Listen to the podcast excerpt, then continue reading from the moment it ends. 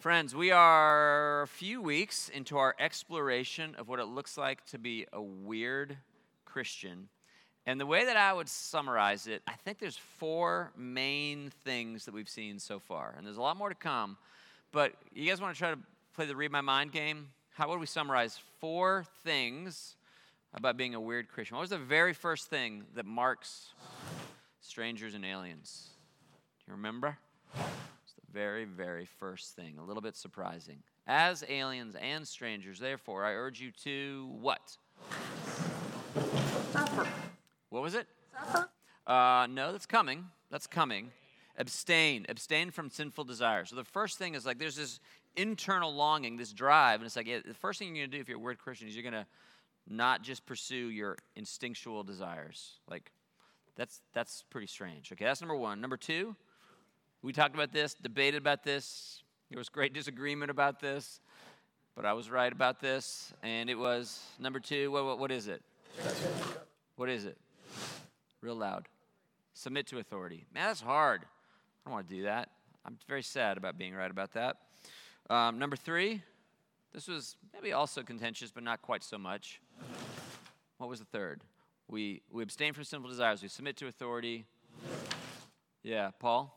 It's da- Respect to everyone. um, yeah, though uh, the way that I, th- there was a particular, that's true, but there was a particular focus last week that we looked at. And it was a little bit courageous for you as the man to raise your hand to answer this one. Well, what, what's the third thing? It was last week. Is it art? Have you forgotten it? Did it not? Did it not stick at all? It's, wives, wives submit to your husbands, and then the follow up to that is, of course, that husbands are to live with their wives in an understanding way, right? Sensitive to, never exploiting their vulnerabilities. These are the four things we've seen about what it looks like, and you see this theme into it. It's all submission. It, the whole thing is all about submitting, right? So it's that I'm going to submit to authority within, within a proper relational context. We're going to submit. And as we do that, what we find is that it creates a natural opportunity to abstain from our sinful desires. So, what I wanted to know as we kind of started, Lily and I were talking about this after class last week, is I wonder if you guys have ever found yourselves in a situation where you had to submit to authority. Maybe it's to your boss, maybe it's to the government, and you didn't want to, because who does? But you did. And it, and, it, and, it, and it turned out that the Lord was leading you through this authority that perhaps you weren't all that excited about, right? And, and, maybe not. I'm not sure. Maybe there's like a thousand conversations where, you, where this, this has been learned, actually played out in your life, and you realize, oh my goodness, this is true. And I will remember it again next time. Maybe. I might remember it again next time. But any, any stories where your, your voluntary act of submitting to authority bore fruit that you could see that you wouldn't have seen it, it wouldn't have happened if you had just gone on doing what you wanted to do. Has that ever happened? You mean Anyways, uh, well, probably, but maybe anything. But Rita, you want to kick us off? Yeah, just a little short story. When my youngest son had just turned 16, was driving, um, he was the quiet kind. And unbeknownst to me, he had spent the year before he got his license going to bed every night thinking of situations that could happen when you're driving. And what would I do if this happened? What would I do if this happened? And he had himself convinced that he was prepared for anything that could happen. And so the first time he got the car, I gave him permission to go up the hill to the high school, watch a basketball game, come straight home. He called me after the basketball game was over and said, Mom, I've been in an accident. And I said, Don't you kid me. He said, No, I'm serious, I've been in an accident. And I said, Where are you? And he said, I don't know. And I said, What do you mean you don't know? You have permission to come up the hill and down the hill. He said, Well, I went through a neighborhood. And I said, Well, look and find out where you are. And he said, I can't. The car's on top of the sign.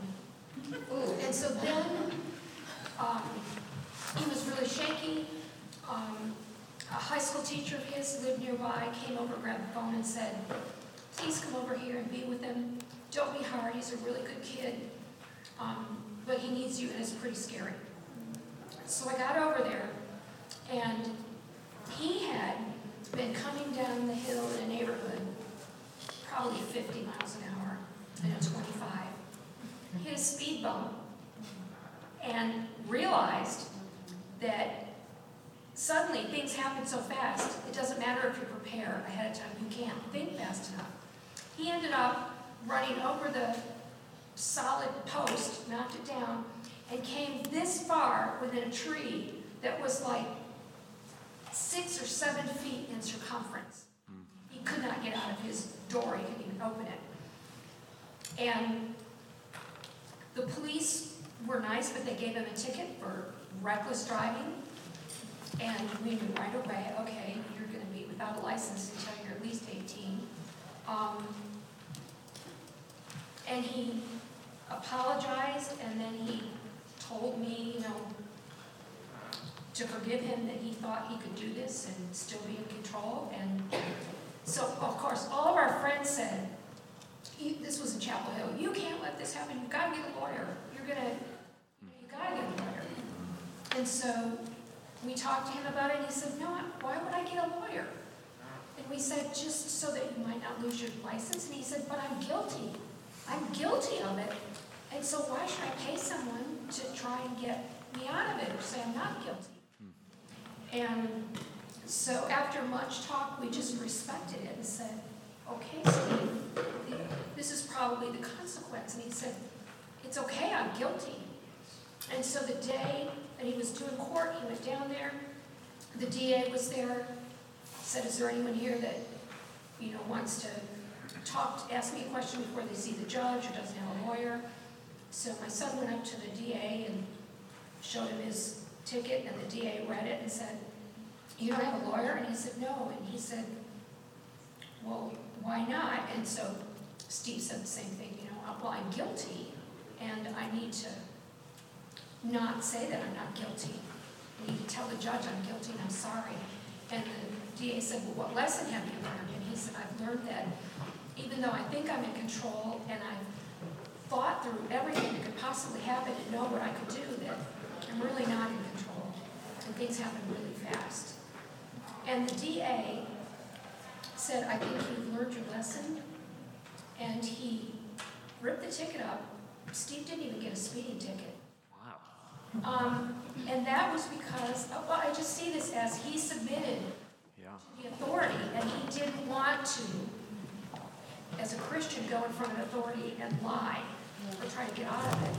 Yeah. And, and at that time, God just blessed that. Yeah. It really made an impact on Steve. Yeah, I could imagine. And that story could have gone, even if it it had gone the other way. Like his, he was right to say, well, like I, I'm, I am. In fact, I did exactly what I've been accused of, right? So uh, what a what a gift of grace that God would say, in the midst of that, we're going to not add further penalty to you. And how was his driving subsequent to that? Did he do a better job? Oh, yeah, very careful. Yeah, right. I imagine that whole experience would be pretty pretty startling. Very good. Okay, how about one more? One more quick story of how submitting to authority actually worked out properly. It ended up bringing about the, the end that God might have desired. Got a quick story? Yeah, Lily? Um, this has happened several times in my marriage. Just give a little background, very short. Um, I come from a very liberal home. My mom's been the primary breadwinner, like kind of anti-princess. So I did not want to submit to authority or think, you know, I didn't have any foundation for thinking that a man is given authority as a husband with his wife and in his family. So, um, but the primary way that I found that God really answers my submission before Tommy is when I decide not to nag him and I let it be. And in this particular situation, the most recent one that happened was um, you have a lot of opinions about how he should spend his devotional time to connect with Jesus one on one. Lots of opinions. But um, when I let it go, then I see God speak to him very directly, and he was like, he came to me and he said something really funny, and I was like, what did God say to you? And he said, God told me to do this, and I was like, I've been telling you to do that for like 10 years. so, but I can't tell you how many times this has happened in my marriage. If I nag him or if I push on him in ways that are not respectful, because I'm like a child, a mother, uh, mothering him, you know, trying to tell him how to do his relationship with God or whatever that is. If I let it be, and if I trust God in that, then He will speak directly to Tommy, and I don't have to. And so that's like the beauty of submitting, and then it's it's not really me. I don't even feel like I'm submitting to Tommy. I, I know I'm submitting to God. Yeah, and that's I appreciate that, and that's yeah, it's very rarely. I mean, we, people have learned this over the centuries, and then we unlearn it and redo it again. But it, but there, it is far more effective if God is moving somebody's heart than if we are. Our ability to externally nag somebody into submission is just about zero. All you know, it just doesn't work. So when we, but when we, if, but prayer moves things and changes people's lives, moves the hand that moves the world. So. All right, let's take a look at this. 1 Peter 3. Got your, you got your Bibles? Open it up. We're going to pick it up at verse 8. And we'll go ahead and read. Let's do 8 to 12. I'm pretty sure we won't get past that today. So here's what he says. This is Peter, still continuing this, this kind of dissertation. What does it look like for Christians to be aliens and strangers? And he says, Finally, all of you live in harmony with one another, be sympathetic Love as brothers, be compassionate and humble. And then he says, Do not repay evil with evil or insult with insult, but with blessing, because to this you are called, so that you may inherit a blessing. For whoever would love life and see good days must keep his tongue from evil and his lips from deceitful speech. He must turn from evil and do good. He must seek peace and pursue it. For the eyes of the Lord are on the righteous and his ears are attentive to their prayer, but the face of the Lord is against those who do evil. Okay, now I want to direct your attention back here to verse 8. Um, translators, when they, when they bring stuff from you know, Greek or Hebrew into English, they will sometimes mess with the grammar of the thing just to make it flow, make it sound better to our ears. Really, what's going on in verse 8 is you have five adjectives. This thing kind of turns some of them into verbs and kind of makes it flow a little better. But really, what he's saying is he's like, be, he gives us these, these five things. He says, you need to be harmonious, sympathetic, brother lovish, which is why we don't keep that the way that sounds, compassionate, and humble. We are to be harmonious, sympathetic, brother lovish, compassionate, and humble. Think about that set of things. If we were, if, if, if I were to ask you, describe Church of the Holy Spirit, or describe you. If somebody say, if, if somebody were to say, yeah, I feel like DFP is harmonious, sympathetic, brother lovish, compassionate, and humble, then okay, then A, he'd be wrong, Dan says. But this is what Peter's saying. This is what our lives are to look like. You want to be strange? Let these things be the markers of your lives. Okay? Now, what do you think? There's a couple of options here. What do you think is the context in which we live these things out? What's the framework in which we are compassionate and humble, brother lovish and sympathetic and harmonious? Where, what do you think Peter is describing there? Do you have a sense? do you even know what the options are? John, do you, do you want to answer that or are you just coughing? Yeah. coughing. just coughing. What do you guys think the context here is? What's the bullseye context? Rita? I think it's within the church because when he puts in with his brothers, um, and that's part of the list, to me that's saying all these things should be being practiced among the that, that's exactly what I was looking for. So thank you for that. It was kind of an odd, kind of a too vague of a question. This sort of a list shows up all throughout the New Testament in describing how does the church interact with the church, right? That we are to clothe ourselves with compassion. We're to be humble towards each other. And this, and you're right when it says love each other as brothers. There, this brother lovish makes most sense in the context of the of the brothers of the community of belief, right? And so it's absolutely the case that Christians ought to treat those inside the church with these sort of ways that our attitude we should be seeking harmony. Are we seeking like is everything a fight? Are we trying to kind of cause division? Are we trying to get get, get advantage of each other? Are we, are we trying to be sympathetic towards one another or are we like i don't know why he's so stupid about that. That's ridiculous. All within the church we are supposed to have this as our framework that my natural inclination and all these things we could we could get out of dictionary but i don't want to take our time on that. And we could talk about seeking harmony right sympathy or empathy, right? Something that can I can I able to see the world through your eyes? All of those things are supposed to function within this community.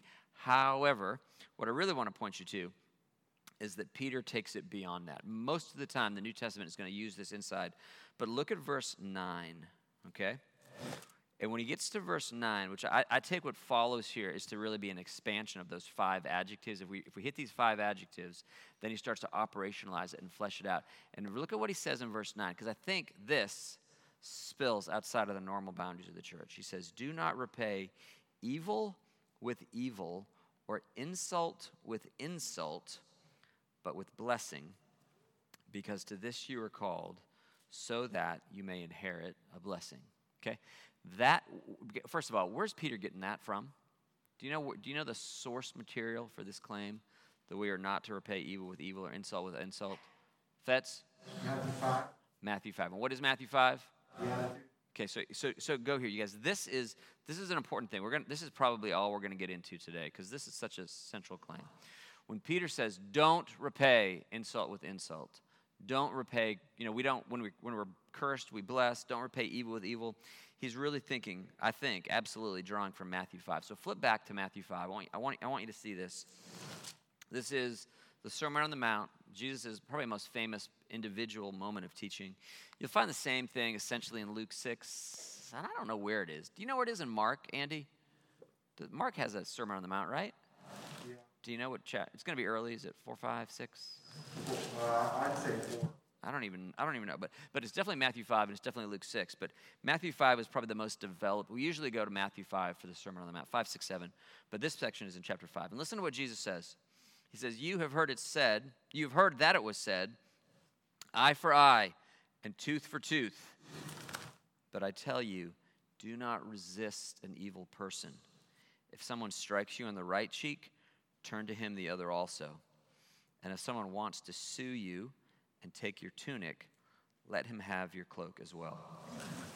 If someone forces you to go one mile, go with him two miles. Give to the one who asks you, and do not turn away from the one who wants to borrow from you. Do you see, like, Peter's not making any of this up. This radical submission in all contexts, this is, it's grounded in the Sermon on the Mount. Everything he's saying is an explanation of what Jesus said or, or a exploration. Verse 43 You've heard that it was said, Love your neighbor and hate your enemy, but I tell you, love your enemies and pray for those who persecute you, that you may be sons of your Father in heaven. He causes his sun to rise on the evil and the good and sends rain on the righteous and the unrighteous. If you love those who love you, what reward will you get? Meaning from God. Are not even the tax collectors doing that? Now, listen to this next statement in light of Peter's call to strangeness. Listen. He says, If you greet only your brothers, i.e., those within the community of belief, uh, within the other, among other believers, if you greet only your beloveds, what are you doing more than others? I.e., what's weird about that? Right? That's what he, what, what Peter's, what Jesus is saying is, if you do that, if you do this base level, like, big whoop. There's nothing strange about that. That's not alien. That's not weird. That will get no one's attention. Okay? If you greet only your brothers, what are you doing more than others? Don't even the pagans do that?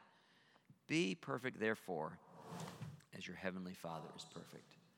You guys, Peter's not making this up. He's just taking what Jesus has said and he's, and he's, and he's pressing into it. And in fact, I wonder have you, have, have you ever noticed how often this singular advice shows up in the New Testament?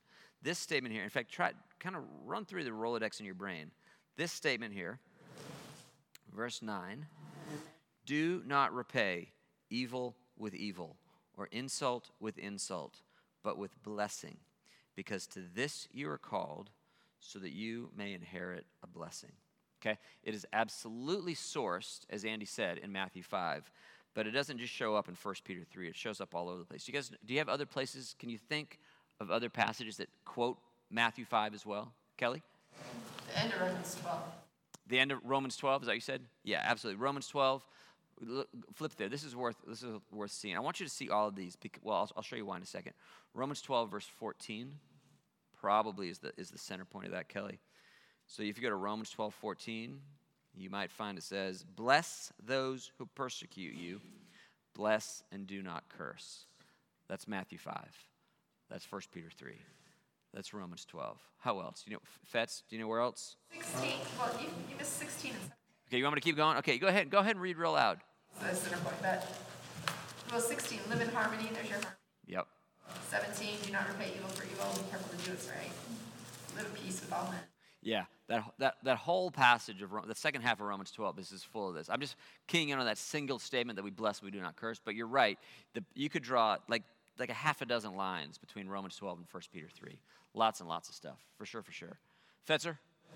Uh, I'm gonna say, uh, First John, all over the place, in terms of the loving. Uh, John thirteen, Give us a, give us a soundbite. I want, I want people to hear the, the phrasing here and how this shows up over and over and over again. Have you got, have you got one from either one, either one of those places? John thirteen is the, uh, that the world will know that you're my disciples by the way that you love one another.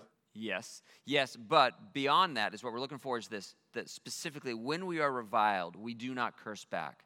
That when you punch me in the face, I don't punch back. Because punching back is the absolutely normal, overwhelming, regular thing to do. So I want, I want you to see how often the New Testament says, take the hit, don't curse those that curse you. Jennifer? I have First Thessalonians. Yes. Yes, very good. Verse 15? Okay, go real loud. See that no one repays another with evil for evil, but always seek after that which is good for one another and for all people. Right. First, so First Thess five, First Peter three, Matt, well Matthew five is the source. Romans twelve, yeah. There's at least one other where it's this exact phrasing. You know, anybody else know where this is? First Corinthians four. Go to that. First Corinthians four twelve. We work hard with our own hands. When we are cursed, we bless. When we are persecuted, we endure it. You guys, it's it's everywhere. I mean, it's just all over the place. Brad? Going back to the Old Testament, Proverbs 25, 21 says, If your enemy is hungry, give him bread to eat. If he's thirsty, give him water to drink. Yes. Okay. E- excellent. I think you could make a case. I mean, we, maybe, maybe, and you're welcome to debate this. We could talk about Great Commandment, Great Commission. We can look at all these things that are like fundamental. But I, I really think that you can make a very strong case that this single phrase is the centerpiece of the Christian ethic. What is the essence of the Christian life? It is that we bless and we do not curse. That when we are reviled, we do not revile in return, which is really something to say. If, if it's true that that's the central Christian ethic, then it makes me wonder like, are we Christians? right? Because this is extraordinarily hard and incredibly unnatural. And so the very, the very, very normal thing is we, when sued, we counter sue, right? When punched, we, we punch back. When cursed, we, we yell back. It's when somebody argues with us on Facebook, we argue right back. I mean, just whatever the thing is that you, you know, there's just this natural give and take, boom, boom, boom. But the central Christian ethic is that Jesus is like, no, no, no, don't do that. Just don't do that. Holy moly, that's so incredibly hard. And for us, here's the thing, you guys, it's really, really hard to do at the most simplistic of levels. If you think about our lives, we're, we're like, we're dealing with like the most truly, genuinely, the most insignificant of attacks, the most minor of insults, this, the, the, just the smallest bits of suffering. And it's, generally speaking, it's more than we can bear. But the Christian ethic is born out of Jesus getting cru- literally crucified, right? This whole, Peter is not just basing this on Jesus' words, because talk is cheap, but in Jesus' actions to just drink the animosity of the crowds. I want to show you a clip uh, from a movie that uh, I think is an absolutely exceptional film. Um, it is called To End All Wars. It, who, raise your hand if you have seen the movie To End All Wars. Just almost very, very few, just a couple of you. All right, so To End All Wars is um, it's not a Christian film in as much as Kirk Cameron isn't in it. Okay, so it doesn't it doesn't fit into this into the genre of like, you know, cheesy Christian propaganda, but it is a Christian film through and through. Um, one of the main stars is Kiefer Sutherland. It's got a pretty strong, pretty strong cast, and it is a. I believe it's a true story. I'm almost positive. Is it? Am I right? Is a true story? So it's uh, it's like American and British soldiers that were interred in a Japanese prison camp in World War II. And in the midst of the camp, um, some of the men are are Christians, and some of the men are not. And as you watch the film, I think, I think most of us, most of us Christians would, would most, most readily um, identify with and sympathize with the non Christians. Because in the film, these, these men are subjected to astonishing levels of brutality and cruelty and everything in you. I mean, it stars Kiefer Sutherland for crying out loud, okay? Like if you're if you're a 24 fan, the glory of 24 is that Jack kills everybody that needs to die, right? And it is like it's just like injecting pure happiness into your veins. Just like that guy needed to die, and that guy needed to die, and that guy, right? And so this film stars Kiefer who, in a very, very different role, and there there emerges within the camp these two subcamps of there are these Christians that believe this craziness that we are to bless those who persecute us. That when we are cursed, we bless. When we're persecuted, we endure it. That we don't pay back wrong for wrong. And then you've got all these non Christians in the camp that are like, Are you out of your mind? Do you, are you seeing this? And as you watch, as I watch the film at least, I'm like, oh no, like my heart is drawn over to these guys because I just want I want the bad guys to get it in the teeth. And there's a I'm gonna watch. I'll, I'll show you one clip, and in the clip we'll see, and this is by no means the emotional high point or low point, I suppose, of the film. It's really worth seeing. To End All Wars. Well worth. Go. I'm sure it's on Amazon. You can go rent it. Um, it is incredibly powerful. Th- this in this scene, um, the the American and British soldiers have been you know, subjected to all kinds of trauma, and a group of it's a little we're gonna we're gonna we'll jump into the clip, so it's a little bit confusing, but a group essentially of Japanese um, deserters are brought into the camp, and from the from the leader from the Japanese leadership's perspective, these Japanese deserters are just the scum of the scum, the worst of the worst. So they're hated, but from the perspective of the Americans and the, and the British, they're also their enemy, who prior to deserting were subjecting them to unimaginable cruelty, right? So they have no, they have no hope. They, nobody loves, nobody likes these guys, okay? And so with that, um, in fact, let's see. Can somebody that knows how to turn the lights down, turn them down so we can see this? Oh, you, can you, you've got it up there, Scott? Just switch up there. What an amazing church. Okay, so Scott, give it to us.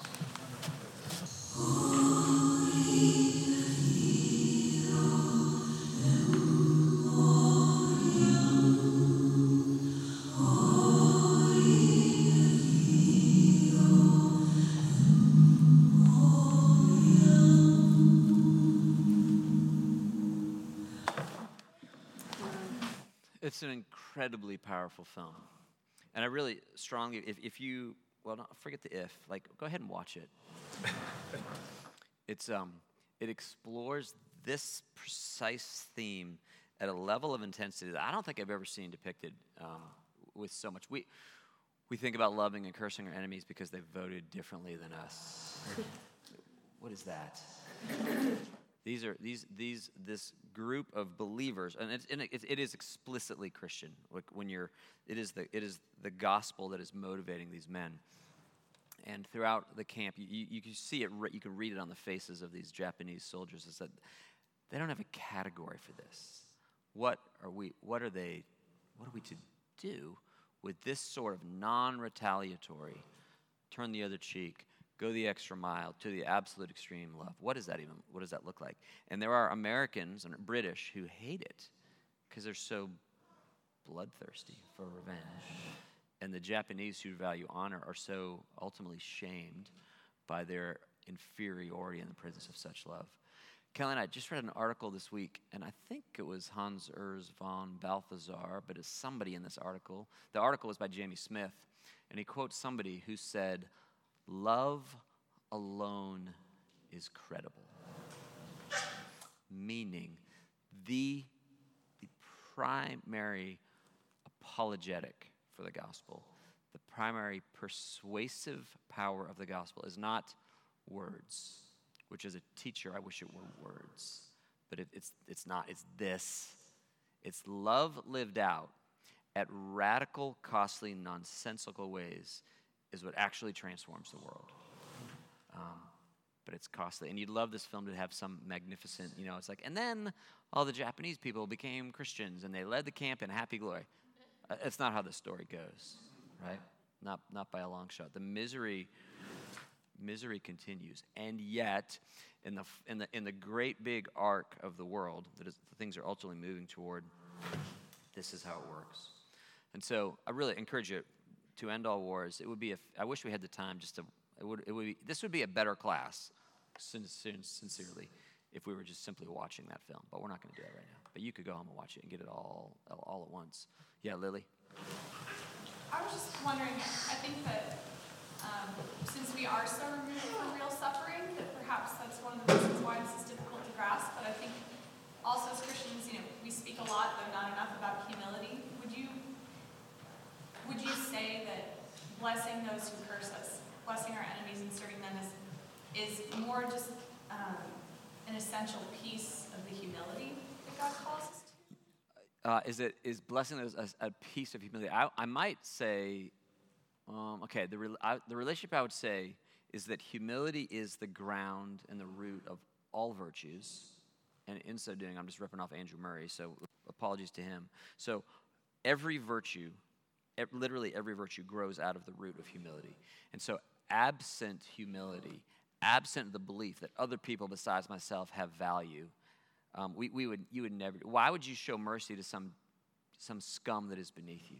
The only way that you can do that is if you recognize that you are not some high and exalted and, great one, but we are all at this, at this base level. So I think humility is the ground. Absent that, you, you'll never, you would never do this. But you need to, in the same way that Peter talks about add to, add to this virtue, this virtue, add to this virtue, this virtue, I don't think humility alone will do that. You, you must add to that baseline of humility um, well, you tell me, what would you need to believe in order to go from, let's, let's just grant humility, which is probably too much to grant, but let's grant that. What does it take to end up to live this life? What else would, you, what else would be required in your life? Um, apathy. Who said this? You said empathy? Is that yeah? So the ability, can I look at another person? Can I see the world from their perspective to recognize that they're fighting for their country, they're under this thing, whatever, whatever's going on, and to actually begin to experience somebody else's pain? Very good. Absolutely. What else do you need to live this kind of life? Okay, so then that's kind of a cheat, right? Because the Holy Spirit is in you. And along with that comes everything. The fruit of the Spirit is you just you just bundled in love, joy, peace, patience, kindness, goodness. I mean, the whole the, the whole set. If God is actually alive and directing you, for sure. Feds. Uh, Reminding yourself that you yourself receive mercy and, and grace. Absolutely. So my understanding that I have been given things that I did not deserve. If I don't have that, then how, why would I choose to give other people things that they deserve? If I think that I built this life, my hands and my power have created this, that's going to make me imperious towards others, for sure. Brad. I think you have to have a long view of justice. Justice is the Lord's. Yes. It's eternal. And and and and woven into that, Brad, is is not is that this, the the end of the long view is that he really will avenge. I would say that the the great um, we tend to be embarrassed by the imprecatory psalms, which are the psalms that say that God will bring justice against his enemies. We think, oh, we're not supposed to like that. And I would say we absolutely must have that. Because if you, if you, if you believe that, this, that the, the commander of this prison camp is going to get away with everything, then you will have to take matters into your own hands. You, you will. But if you believe that in the final analysis, no one gets away with anything, that all sin will either be, eh, the, the consequence of it will be absorbed by the perpetrator or absorbed by Jesus, 100%. Every, the, the balance sheets will be made even, right? It'll either be absorbed by Christ or suffered in unimaginable agony by the perpetrators of. If you believe that, well, then that enables you to stay your hand. But if you don't believe that, it's like, I'm going to even the balance sheet myself. It's absolutely crucial that you believe in the justice of God if you are to be a merciful person, for sure. Herrick, and then come to Bob. giving up your pride, and uh, you, I I think pride is a huge thing in our lives. And, uh, we, like you were just saying, we want to handle everything. We want to, we want the glory for everything too. You know, we, I did great at this, I did that. You know, it's Yep. it's not out of Christ. Galatians two twenty, and then Yep. six tells you over and over. You know, if you do this to be seen or to be whatever, then you know you're getting a reward because your father's not going to reward you. If you do it in secret, he's going to reward you.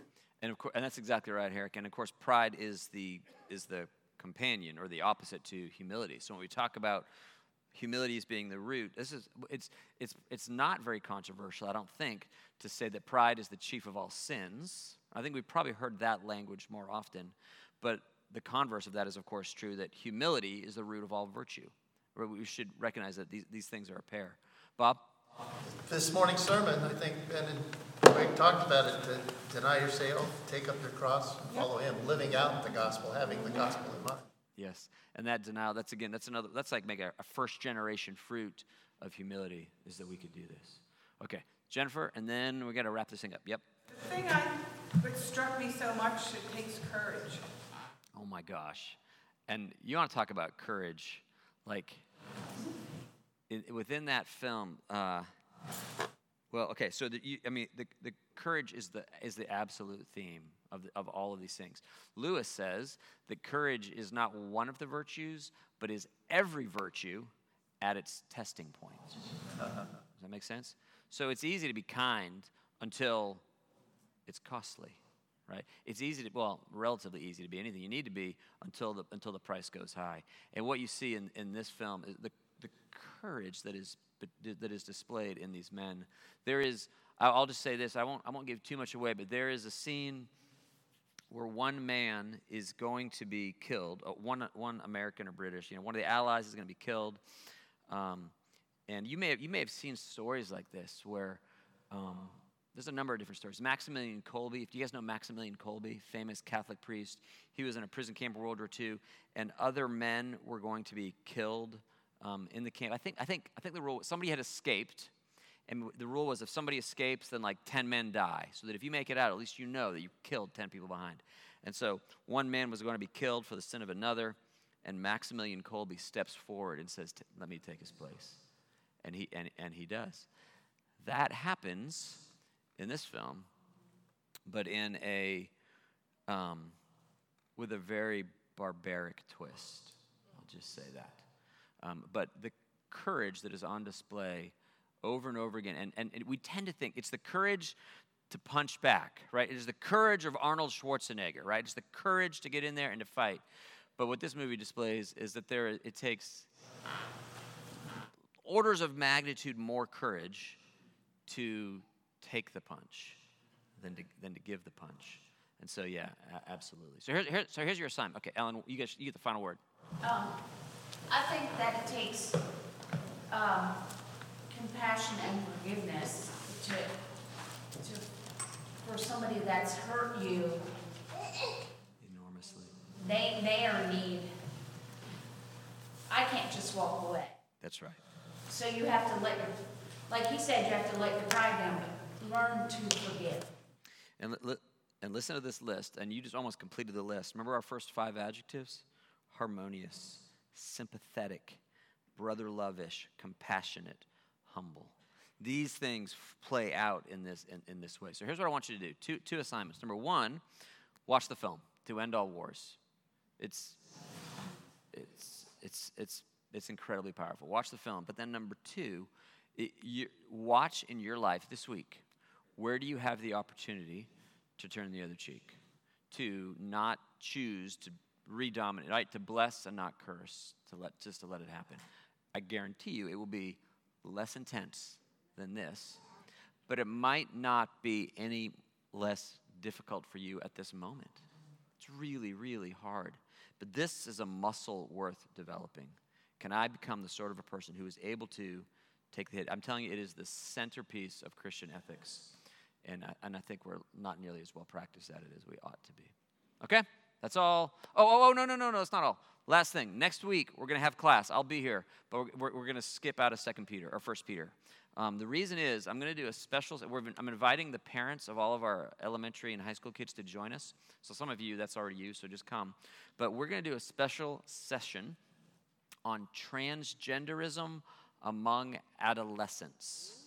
Um, and I'll explain more about why exactly we're going to do that. But it'll be we're not going to do Peter transgenderism among adolescents. I hope that we'll have a more crowded room. Um, well, not much more. We don't have that many more seats. Um, but it's going to be a kind of a special one week time because there's just a lot of stuff going on um, in the broader culture, in our church, um, in the world, and we want to. We want. I wanted to create an, an uh, arena to help some parents think about that. So um, come, but it'll be just a little bit different next week. Okay. Thanks.